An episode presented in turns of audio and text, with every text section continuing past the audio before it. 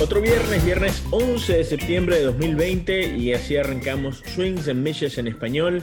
Daniel Álvarez Montes, Oscar Prieto Rojas, para un viernes más para hablar de los Marlins, un viernes más para hablar del béisbol de grandes ligas. Los Marlins entran a estas que 20 días, 19 días de competencia, todavía metidos en la postemporada, pero en una pelea muy, pero muy reñida para clasificar. ¿Cómo estás, Daniel? Muy bien, Oscar. Eh, un gusto saludarte a ti y a todos los que están escuchando. Sí, tal cual como lo dices, en este momento séptimos en la tabla general de la Liga Nacional, eh, cerca de los Phillies de Filadelfia, que son el equipo al que están enfrentando. De hecho, empiezan ahora un doble juego eh, y les quedan seis juegos contra los Phillies de aquí al día lunes y están medio juego por detrás del equipo de Filadelfia, ¿no? Así que si hablamos de series importantes, esta es quizás la más importante de los Marlins en varios años. Sí, los Marlins con un juego por encima de 500, los Phillies con dos juegos por encima de 500, eh, están eh, solamente décimas o, centésimas de, puntos por encima de los gigantes en el octavo puesto, pero uno podría decir que la diferencia entre los Marlins y los Rockies, que es el equipo que ocupa el noveno puesto eh, de, las, de la Liga Nacional, es algo, es un poco más, ah, más larga, ¿no? Porque eh, los Rockies en este momento tienen tres juegos por debajo de 500. O sea, tendrían que ganar cuatro para, o los, o los Marlins perder cuatro para estar equiparándose entonces en récord. Cosa que no es difícil para los Marlins y cosa que no es fácil tampoco para los Rockies. Eh, habría que ver cómo, cuántos juegos quedan entre Gigantes y Rockies y lo vamos a ver a lo largo de, del podcast, pero ¿cómo, cómo viste los Marlins esta semana, Daniel? Bueno, eh, digamos que fue, interesante porque los vi muy bien en los dos primeros encuentros con los Bravos de Atlanta en el Truist Park y luego vimos la catástrofe y lo que pasó el, miércoles por la noche y aquel desastre de, del 29 a 9 eh, que tuvo cosas, yo creo que muy, muy pocas, pero sí tuvo, sí tuvo cosas positivas. A la vez fue una, una catástrofe, como ya había dicho, porque no solamente que Pablo López empieza mal, hubo un par de decisiones que pudieron cambiar el rumbo del juego, eh, una jugada en tercera, unos strikes que no se cantaron, pero ya después de que te hacen 29, realmente no, eh, esto no lo puedes poner como una excusa en, ningún momento del juego. Y sí creo que falta un poco más de agresividad eh, por parte de Don Mattingly, dejando de más a Jordan Yamamoto ya una vez que el juego se había puesto por 5 y todo eso, pero bueno, también sé que él estaba pensando en, en la serie, exactamente, en la serie con los Phillies, que es durísima, porque bueno, es el doble juego de hoy viernes, es el doble juego del domingo, eh, y después vas a venir a, enfrentar a rivales que siguen siendo difíciles y con dos dobles juegos después de, de esta serie con los Phillies también. Sí, eh, es un juego que, que, ya se te había ido de las manos y por eso eh, probablemente lo, lo, manejó así el, el, manager Don Mattingly. Eh, varias noticias que, que, quería conversar. Se pierde el resto de la campaña Francisco Cervelli. no sé si has podido hablar con, con Francisco, si hay algún tipo de, no de noticia, porque la noticia es que se pierde obviamente el resto de la campaña, sino sino qué es lo que va a pasar con, con Francisco Cervelli y si, si, en algún momento si va a estar en el clubhouse, porque recordemos que es, un, es una conmoción cerebral, pero podría estar acompañando al equipo. Sí, con lo último sí va a estar en el clubhouse algunos juegos de esta serie, eh, algo que pudimos confirmar, va a estar eh, junto con el equipo. Ya como tú lo mencionaste, no va a jugar más en toda la temporada 2020 Noticias con respecto a su salud no las hay, eh, no hay actualizaciones, ya en algún momento Francisco podrá hablar de eso.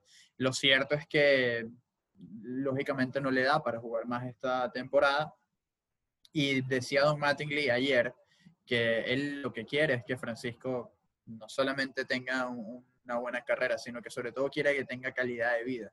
Y sabe que han sido problemas difíciles para, para él en los últimos años por las conmociones cerebrales. El año pasado, de hecho, se habló de, de que posiblemente no iba a estar más en la receptoría. Eh, recibió el chance con Atlanta, los Bravos lo pusieron a, a jugar como receptor, los Marlins también este año, y venía haciéndolo muy bien hasta que sucedió esto en agosto. Eh, como dije, no hay más eh, actualizaciones con respecto al tema. En algún momento esperamos que Francisco pueda hablar al, respecto. Él ha dicho en días anteriores, por, conversaciones con él, que se siente, se siente mucho mejor y que está bien, pero más allá de algún otro detalle no, no se ha revelado hasta ahora.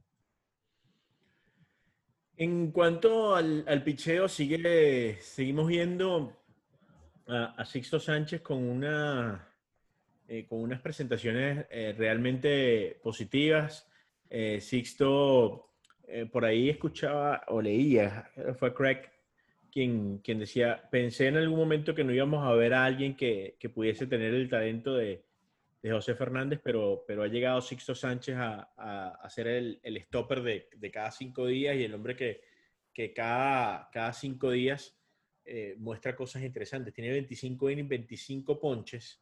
Eh, y, si revisamos, está utilizando eh, la, recta de cuatro costuras y el cambio de velocidad de manera igual. O sea, tiene tantas rectas de cuatro costuras como cambios. el sinker también lo está usando muchísimo, el slider. O sea, es, lo que llama la atención de, de, Sixto, que sus cuatro picheos, que son además cuatro picheos plus, los está utilizando en una gran cantidad.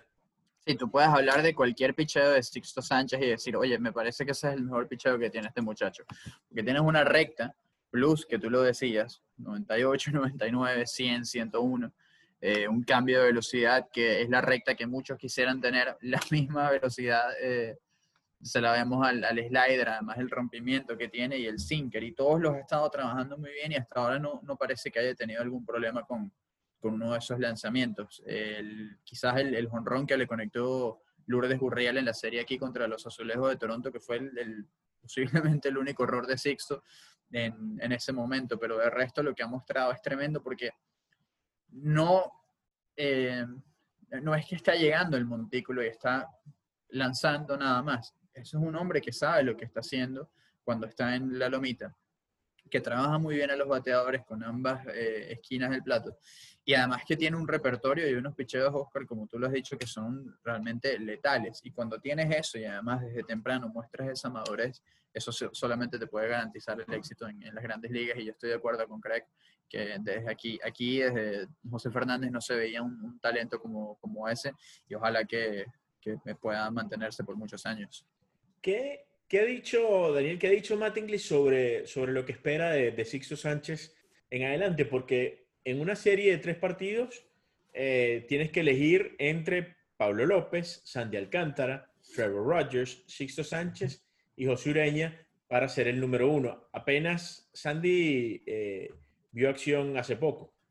Sí, Sandy vio acción ayer, tuvo un comienzo difícil contra los Phillies, pero también hay que recordar que va, va poco a poco, porque Sandy recuerden el, todo el tiempo que estuvo en la lista de lesionados por haber dado positivo COVID-19, hizo la apertura del Opening Day y luego pasó un mes para que pudiera volver a jugar. Eh, lo que Mati le ha dicho que espera de Sixto es sencillo, simplemente que se mantenga lanzando como lo está haciendo.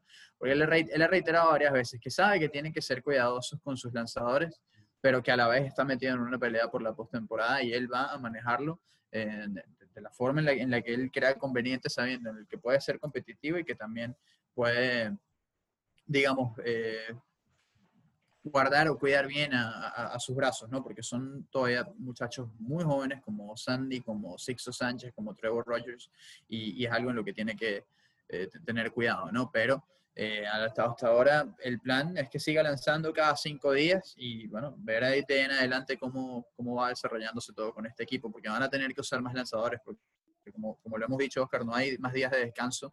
Está el doble juego de esta tarde, el del domingo, el del viernes la semana que viene y el del domingo de la semana que viene. ¿Tú crees, eh, eh, trasladándonos en el tiempo hacia adelante, los Marlins empezarían una serie obviamente de tres partidos? ¿Sería Sixto Sánchez el número uno si la, si la serie empezara mañana? o Pablo López? No, sería Sixto Sánchez. Yo estoy completamente convencido de que sería Sixto Sánchez, porque vemos lo, que han sido las salidas de Sixto desde su llegada a Grandes Ligas, las cuatro que tiene, y se ha visto muy bien. Vemos las últimas tres de Pablo y ha sido muy inconsistente. Y le, le cuesta pasar del, quinto episodio. Y claro, en la última Atlanta tuvo un par de, situaciones controversiales que no dependían de él. Pero aún así, con todo y eso, estaba descontrolado eh, no parecía tener comando de sus lanzamientos quebrados. De hecho, solamente lanzó tres curvas en el último juego, algo que sorprendió muchísimo porque eh, los lanzamientos quebrados de Pablo y su cambio de velocidad son pichados que le han funcionado muy bien toda la temporada. Y que haya hecho poco uso de esto llamó verdaderamente la atención. Eh, en ningún momento se habló de que estuviera lastimado, no lo, no lo dijo Mattingly, no lo dijo Pablo López, entonces sorprende ver cómo cómo le ha ido en, las últimas salidas, porque ha sido un Pablo López muy distinto al, que vimos en el primer mes de la temporada. Así que por eso creo que hoy realmente el, que tiene la bola en el día uno es Sixto Sánchez. A pesar de su poca experiencia, probablemente el talento eh, de Sixto es lo que nos lleva a pensar que, podría ser el número uno y, lo adelantado que está en, en, su proceso, porque como decíamos, Sandy, quien fue el abridor del Opening Day, es el, el que podría ser el, el, número uno para poner a Pablo número dos y tener un Sixto el número tres. Recordemos, es una, es una serie relámpago donde pierdes el primero y bueno, posiblemente estás obviamente contra la pared. Entonces ahí es donde... Ahí, es donde está, pero claro, ahí fíjate que, que, tú lo tocas, es una serie relámpago. Tú tienes el primer juego eh, contra el, equipo que sea que hayas a enfrentar. Ponte tú que sean los Dodgers que clasificaste octavo, los Dodgers quedaron primero y te vas a medir a lo mejor con Kershaw, a lo mejor con Walker Buehler, si está saludable, eh, o con un pitcher de esas características. Realmente con el, me parece que ahí lo que es aprovechar el momento que, que tiene ese lanzador. Eh, y, si Sixto es el que está en el mejor momento para esa altura, tú vas con él, porque tú vas desde el, desde el primero, desde el vamos con tu mejor lanzador. Eh, revisando, revisando entonces esa salida de Pablo, si un inning dos tercios de siete carreras, eh, muy descontrolado, cuatro boletos, eh, termina, termina siendo bateado fácilmente por, por, unos bravos que obviamente también van a ser contendores y de hecho son el, el, el primer equipo en, en, el este de la, de la, Liga Nacional. Hablemos un poco sobre, sobre el bullpen, que me, me, me preocupa un poco lo que, lo que pueda seguir eh, pasando, eh, porque ya decíamos, Eliezer Hernández se pierde el resto de la campaña. Em, ahí hay muchos eh, brazos de poca experiencia. Está así, Brandon Kinsler al final de los partidos, pero ha tenido algunas, algunas situaciones erráticas. De hecho, no lanza desde el día lunes, Brandon Kinsler. Sí, porque realmente le fue mal en días consecutivos eh, salvando los juegos, el, el domingo contra, de la semana pasada contra Tampa, luego la primera noche en, o el primer juego en Atlanta, que fue un juego diurno, y no se vio bien Brandon Kinsler. Él hablaba de, la regla en segunda y decía que era estúpida, pero eh, aún así eh, Mattingly confía en él como, como el hombre del noveno inning, sobre todo porque cuando a Kinsler no le ha tocado salvar. Bueno, porque no tiene otro, ¿no? No, tiene otro, pero cuando le ha, ha, podido usar a Brad Boxberger, por ejemplo, que también ha, ha tenido apariciones como, como, cerrador y muy buenas también. Eh, pero a, Kinsler no le ha ido bien cuando no le ha tocado salvar. Entonces, obviamente tiene que, ir con él hasta ahora. Eh, yo creo que el bullpen, después del, juego en Atlanta, en el que eh, Jordan Yamamoto tuvo que tomar una por el equipo, en el que Alex Vesia también tuvo que hacerlo, obviamente trajiste brazos eh, más frescos que te hacían falta y bueno, ya, ya ese juego lo, lo, entregaste. Sin embargo, antes de ese juego, eh, el bullpen de los Marlins había funcionado muy bien. Eh, y hay hombres como James Hoyt, como Josh Smith, como Jimmy García, que han venido haciendo muy buen trabajo. Ahora se suma Joan Quesada, que es un novato dominicano, que viene a reforzar el equipo grande. Vamos a ver qué, qué trae, porque no, realmente no, se ha visto mucho. Y ahora que tienen a, Stanek, Vincent, que ha estado lanzando bien, yo creo que están en una muy buena forma, pero ahora son, son días cruciales porque otra vez no hay días de descanso y son series muy duras. ¿No será el momento de demostrar a, a Jorge Guzmán, Edward Cabrera y, Braxton Garrett? Eh, Garrett lo, lo, lo, veo más lejos porque, porque solo ha sido abridor, pero, pero mostrar a Guzmán y a Cabrera lanzadores de, mucho, de mucha potencia en, en esos innings 6, 7, 8, o sea, para que ayuden justamente al equipo en, en los innings finales y, y, tengan justamente más potencia que, que, lo que has mostrado, porque has tenido que estar subiendo y bajando jugadores. El tema es que con, con Guzmán, por ejemplo, eh, cuando lo han subido en las, ocasiones en las que estaba con el equipo grande no se ha visto bien. Se ha visto descontrolado, dependiendo mucho de la recta, eh, sin mucha calidad realmente en sus lanzamientos secundarios y eso es algo que realmente no le gustó a los Marlins, por eso lo bajaron al campamento alterno otra vez. Eh, con el tema de, de él, yo creo que en un momento como este debes estar muy necesitado y realmente tú necesitas jugadores en quien confiar y, y saber que, bueno, tengo a este que me puede hacer el trabajo. No siempre te va a salir, porque va a llegar un momento en el que alguno va a fallar, pero yo no creo que, Guzmán sea el, indicado para este momento. Edward Cabrera podría hacerlo, el tema es cómo quieren llevar los Marlins a Edward Cabrera, porque él tuvo una lesión en el brazo y ha ido construyendo poco a poco y se espera en, tal caso de que pueda subir, sea a esta altura de la temporada, quizás en unos días. Eh, habría que ver cómo se va desarrollando todo en esta serie del fin de semana y ver cómo manejan los Marlins el, al bullpen a la serie contra Washington, que también va a tener varios juegos. Porque Cabrera, ya decíamos, tuvo esa lesión y ellos no quieren apresurarse con Cabrera porque saben que es un brazo muy joven, de mucha calidad y que, con, el, con el que cuentan para el futuro. Hablemos un poco de la, de la ofensiva de nuevo. Eh, hemos visto a, Jesús Aguilar siendo el, el, el tercer bate de todos los días de este equipo, eh, alternándolo entre designado y primera, eh, poniendo en, en, la primera base eh, también a, Garrett Cooper, quien, quien regresó justamente el día lunes. ¿Cómo, cómo has visto el, el, regreso de Garrett Cooper, de, de Garrett Cooper, quien, quien, es un bate importante en esta alineación?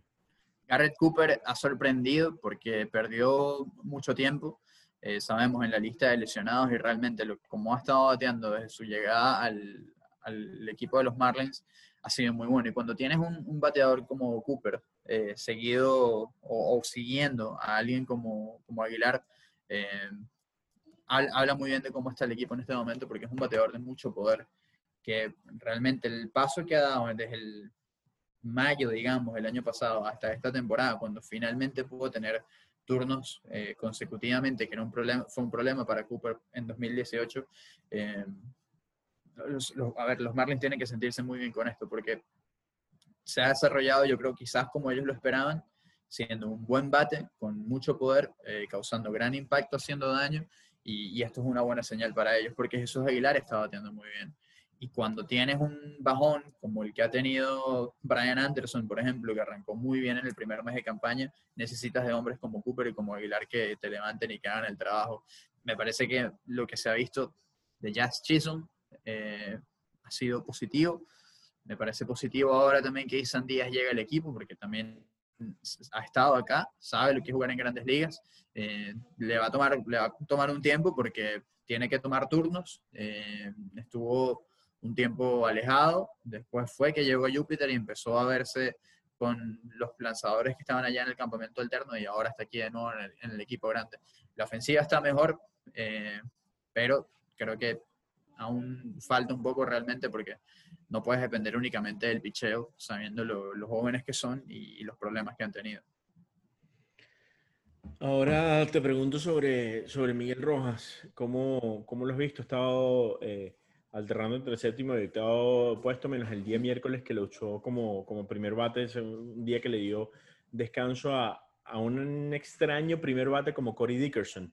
Eh, es probablemente uno de esos uh, primeros bates que, que a, a, los tradicionalistas no le gusta, pero está probablemente eh, Mattingly utilizando a su mejor bateador o al, que más envasa como, como primero en la alineación. Sí, después de que saliste de, Jonathan Villar y también después de los problemas de McNeury Sierra, eh, tienes que usar a Corey Dickerson, que no es necesariamente un primer bate ideal, como tú lo mencionas, y los tradicionalistas no, no se han llevado bien con esto, pero eh, la realidad es que eh, se ha visto bien ahí, ha estado bateando bien en los últimos días. Eh, Miguel Rojas se ha visto muy bien. Yo realmente estoy sorprendido y nunca voy a dejar de sorprenderme con el desarrollo que ha tenido Miguel como bateador. Y es algo que los que lo hemos venido siguiendo desde Venezuela en sus primeros días con los tiburones de la Guaira, siempre dijimos, bueno, este es un gran guante, pero tiene que batear mejor para tener éxito en el béisbol, en, cualquier liga, en, en, la liga que sea. Y lo ha tenido aquí con, con, los Marlins. Y le ha respondido bien a Mattingly desde el séptimo, octavo puesto, me parece que es donde mejor está produciendo y que realmente ahí es donde, donde debe dejarlo Mattingly. Ayer, el, como tú lo dijiste, el día miércoles lo puso como primer bate, sacó buenos turnos, pero lo que está haciendo Miguel para los Marlins, no solamente con su ofensiva, sino con su defensiva y el liderazgo que tiene es tremendo. Si revisamos eh, también a, al equipo hemos visto como, como Isan Díaz eh, ha estado de nuevo. Es, un, es un, uno de esos casos interesantes porque, porque de hecho Isan eh, decidió eh, optar, salirse de la temporada y volver. ¿Cómo, cómo ha sido el, el regreso a, a, de Isan al, al, al Clubhouse de los Marlins? Hace un par de minutos hablamos con él y decía que él estaba muy agradecido con sus compañeros y cómo lo recibieron y además cómo lo apoyaron, porque Isan claramente estaba pasando por una situación personal, no prefirió no entrar en, detalle al respecto, pero dice, que, que, sintió mucho el, apoyo los días que estuvo fuera, que para él fue muy gratificante ver cómo el equipo estaba jugando y que una vez que vio que, que pudo resolver sus problemas personales eh, preguntó si, si podía volver, eh, se hizo el trámite de la Asociación de Peloteros con Major League Baseball y a partir de ahí recibió el permiso para entrenar en Júpiter, para venir acá al, al, equipo grande y para aportar. Eh, Isan dice que sabe que tiene que jugar la posición que, que el manager le diga, no solamente en segundo, porque dice ya se está haciendo un trabajo impresionante y me gusta mucho lo que he visto de él. Eh, estuvo trabajando en tercera en Júpiter. Hoy lo vimos aquí también tomando roletazos en la antesala, así que uno espera que en algún momento pueda estar jugando eh, Isan Díaz en tercera base, dándole quizás algún descanso a Brian Anderson o moviendo a Brian Anderson al jardín derecho. No sabemos cómo, cómo lo vaya a manejar Don Mattingly, porque él, siempre menciona que, está abierto a cualquier posibilidad. Y yo creo que es positivo, porque Isan es un pelotero que, que ha caído bien acá. Eh, hasta ahora no ha respondido como ellos, como ellos han esperado, pero sin duda que, que, tiene que ser bueno tener a un, pelotero eh, que ya sabe lo que es jugar acá. Si, si revisamos los equipos que, que, van a, que están clasificando y, y, pareciera que vamos a entrar a estos 20 días con, con pocas carreras eh, para, para, clasificar, los Dodgers ya en un pie en la postemporada. De hecho, hemos visto a, a Dave Roberts utilizar a, a Mookie Betts en la segunda base eh, para probablemente evitarle tener que correr tanto, algunas lesiones. Habría recordemos que, que Betts jugó en la segunda base en, en las menores. Los Bravos también eh, tranquilos adentro con, con, casi 10 juegos por encima de 500. Los Cachorros igual. Los Padres con 29 y 17, mm, incluso mejor récord que, que Bravos, Cachorros, Phillies, Cardenales. O sea, es uno de los mejores equipos de las grandes ligas. Y, seguro, y, también un, paso adentro de la postemporada. Eh, posiblemente eh, los, los, puestos eh, Phillies, Cardenales, Marlins y Gigantes son los que están en duda, pero eh, yo no veo tanta potencia en los que están abajo. O sea, Rockies, Brewers, Mets, Rojos. lo de los Rojos es preocupante porque parecería que, este equipo estaba para más y, no ha logrado, y no ha logrado carburar y, y, ser el equipo, a pesar de Trevor Bauer, que ha tenido una buena campaña, eh, los rojos siguen con, con seis juegos por debajo de 500. Y sobre todo que se reforzaron en el deadline con piezas como Brian Goodwin, y, Archie Bradley, que, que, no lo han usado tanto desde su llegada al, equipo, cosa que, que, ha sorprendido. Anoche me tocó precisamente ese juego con, con Fernando Arreaza por, por IBC y veíamos muy bien a Sonny Gray hasta que llegó un momento, el cuarto capítulo, en el que lo explotaron. Y es preocupante porque las últimas salidas de Gray no han sido tan buenas. Entonces, cuando tienes un hombre como Trevor Bauer que está haciendo todo el trabajo eh, y se supone que los que estaban llamados a acompañarlo en ese en ese rol, como Luis Castillo, como Sonny Gray, que son dos, otros dos de los muy buenos brazos que tiene este equipo de Cincinnati no han respondido, es realmente preocupante. Me gustaría verlos en una temporada de 162 juegos. Eso creo que, que también, eh, digamos, cambia, cambia la situación, porque es un equipo que está muy bien armado, pero se vino abajo también JD Martínez y eso eh, también ha tenido que, eh, ver, ver, con eso. Yo también creo lo mismo que tú. Los que están abajo no son más no, parecen ser equipos más fuertes que, los Marlins. Eh, con los gigantes, con los Rockies, mucho menos los cerveceros, eh, los Mets que están en su propia división. Eh, los Marlins, de hecho, le ganaron la serie de, la temporada a los Mets y no parece que, alguno de estos equipos pueda. Eh, JD Martínez, JD Martínez, Nicolás Castellanos, perdón, al, que, al que me refiero, no sé por qué lo, lo confundí. alguna vez llegaron a estar juntos en Detroit. Nicolás Castellanos en Cincinnati. Ah, pero bueno, a lo que voy es a que es por, es por eso que para los Marlins ahora es tan importante el calendario que tienen contra sus propios jugadores, de, sus propios rivales de la división, porque dependes de ti mismo y no tienes que estar pendiente de lo que esté pasando en otros estadios para, para poder eh, clasificar y una vez que, eh, que estás jugando con, con esas condiciones, eh, puedes estar más tranquilo y las cosas te pueden salir mejor. Del otro lado, en la, en la Liga Americana, vemos a, a, los Atléticos con el mejor récord de las, de las grandes ligas. Eh, unos Astros de Houston jugando para, para récord negativo, hoy uno por debajo de 500. Eh, son el segundo clasificado del, del oeste. Y, y, de hecho, si, si alguno de los equipos del, del oeste fuese un poco mejor, pues básicamente eh, eh los Astros estarían en problemas porque no están jugando un buen béisbol.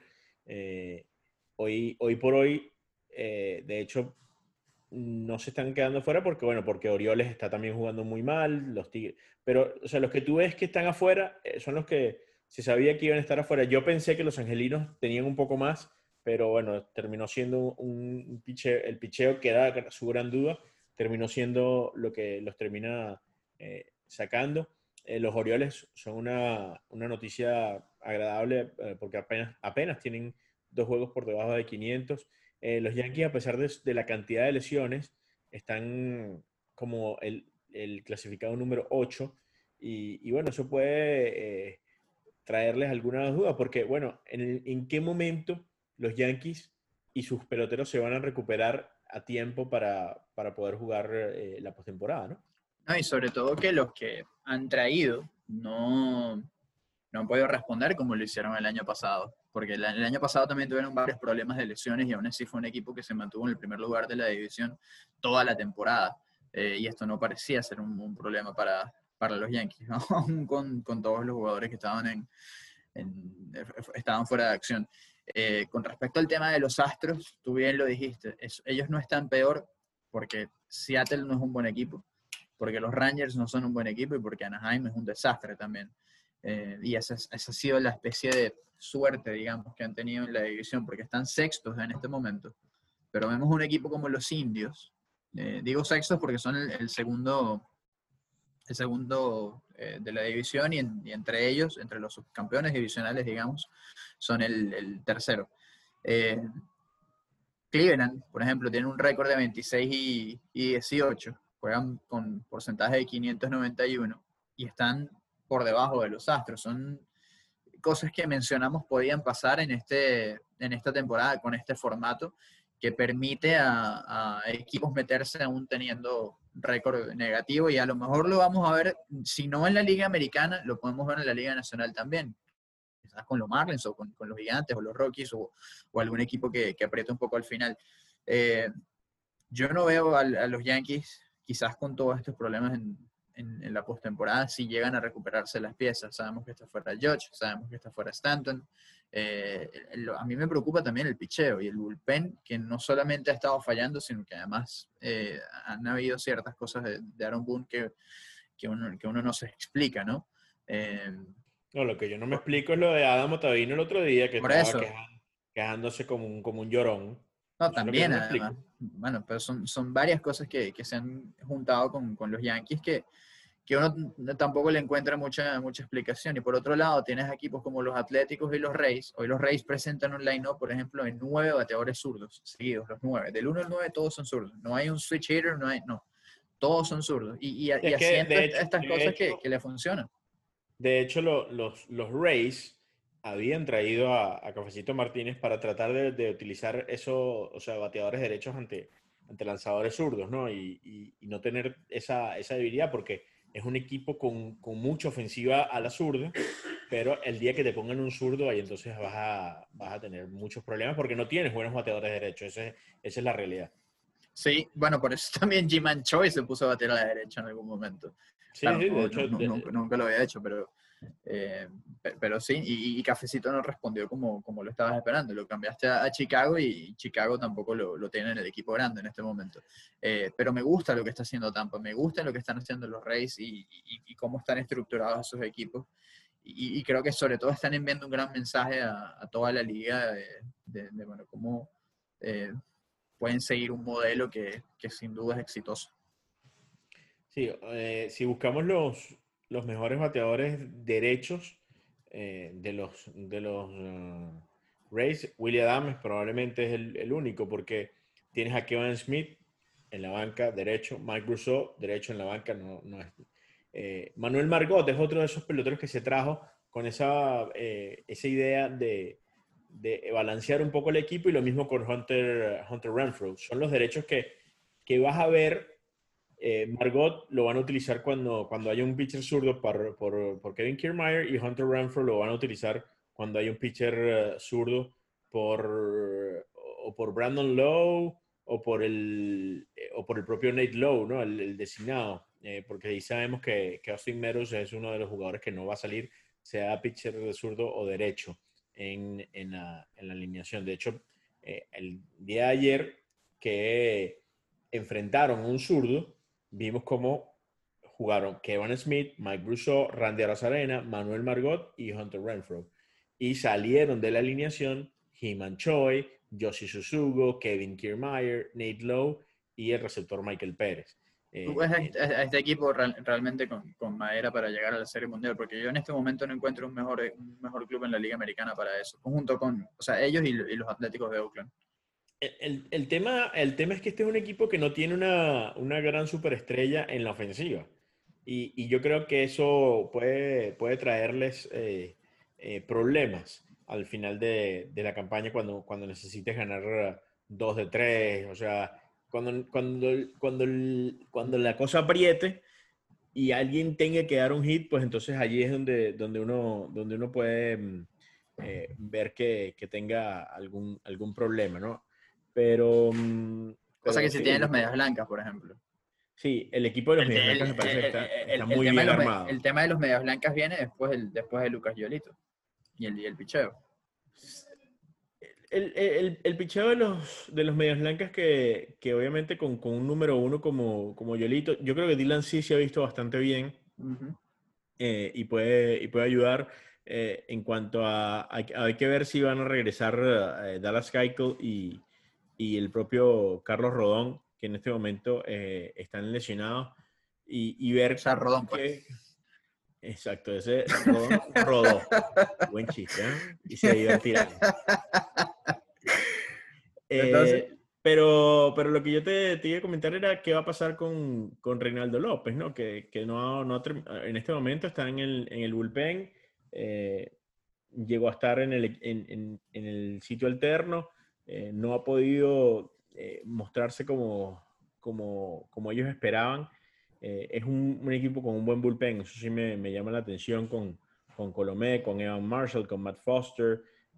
termina, y, también tienen ahí a, Gio González, que estuvo lesionado hasta el día domingo y, y pues vamos a ver qué, qué termina pasando con, con eso, con, con los, con los con los jugadores de, de, los Medias Blancas que yo creo que, que van a eh, terminar de, de, mostrarse, bastante bien en la postemporada.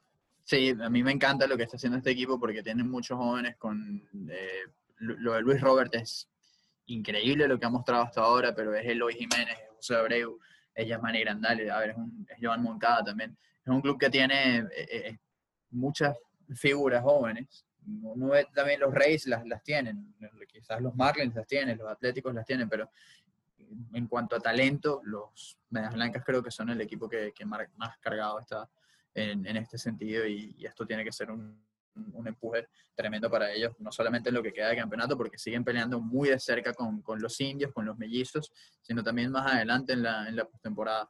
Eh, ahí me parece que puede salir o, estar un candidato al, al, MVP de la Liga Americana. Eh, unánime debe ser el Cy Young, pero eh, lo de Shane Bieber también es de otro mundo.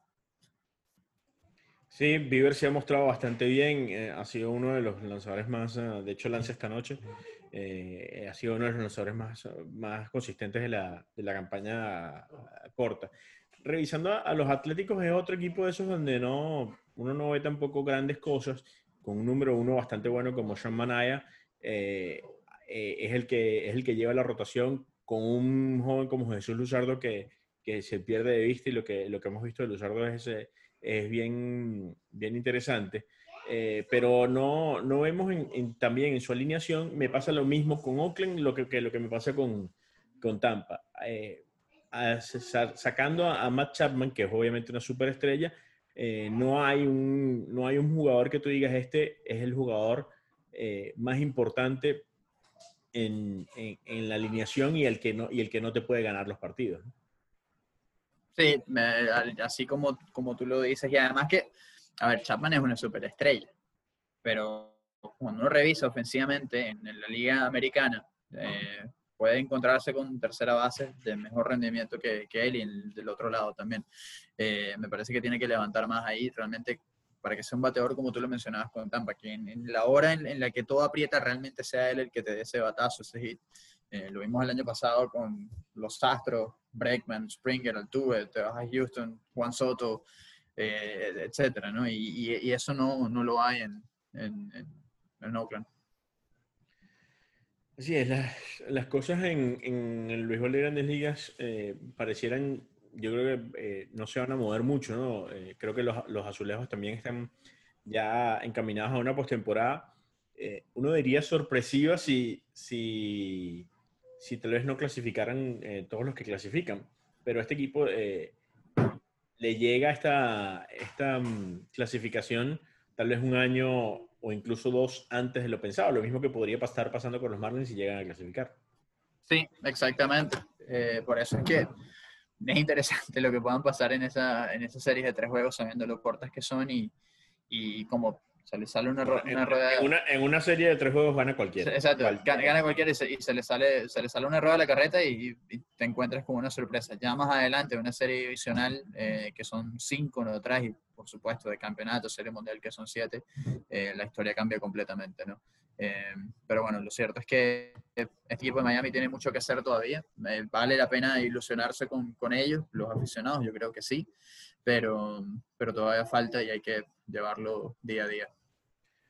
Mientras puedas tratar de evitar a los Dodgers en primera ronda, es creo que, el, el, lo, que lo que está buscando eh, el equipo, tratar de, de, no enfrentarse a un equipo tan poderoso como, como, como los Dodgers en primera ronda.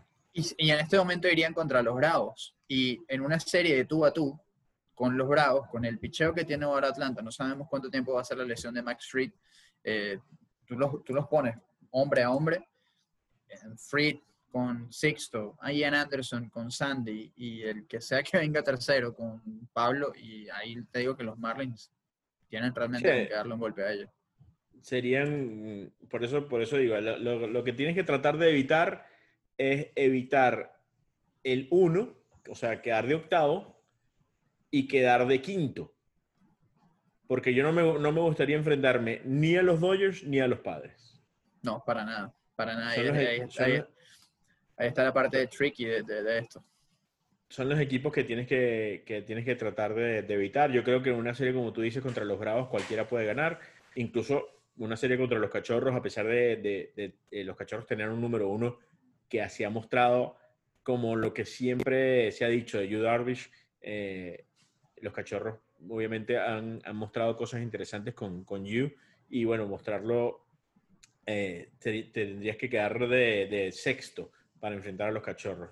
Eh, hoy por hoy, ese es el puesto que quieren mantener los Marlins, el, el, séptimo, y que los Bravos se mantengan de segundos para, obviamente, enfrentar a un equipo que has visto toda la temporada, que tiene todos los reportes, que sabes cómo jugarle. Ellos también saben cómo jugarte, pero tienes mucha más información de, de, lo que has, de lo que has hecho a lo largo de la campaña. Sí, y para quedar sexto, hay que tendrían los Marlins que ganarle esta serie a los Phillies de Filadelfia para poder ocupar ese puesto porque los pondría segundo en el este de la Liga Americana. Así es. Bueno, Daniel, nada, este, vamos a ver cómo, nos, cómo le va al equipo de Miami esta semana, cómo eh, se va acercando al final y, y, esperemos que el viernes que viene, cuando volvamos a hablar, se mantengan en puestos de clasificación. Sí, es Oscar, un gusto. Eh, nuevamente, un gran saludo para todos, invitándolos a que nos sigan en nuestras redes, arroba oprieto9, la cuenta de Oscar, Daniel Álvarez EE, la mía, y arroba Swings and Mishes. Ahí está la información todos los días de los juegos de los Marlins, con los gráficos que hace eh, nuestro compañero y amigo Jeremy Taché, y toda la información de lo que esté pasando, no solamente con los Marlins, sino también en el béisbol de grandes ligas.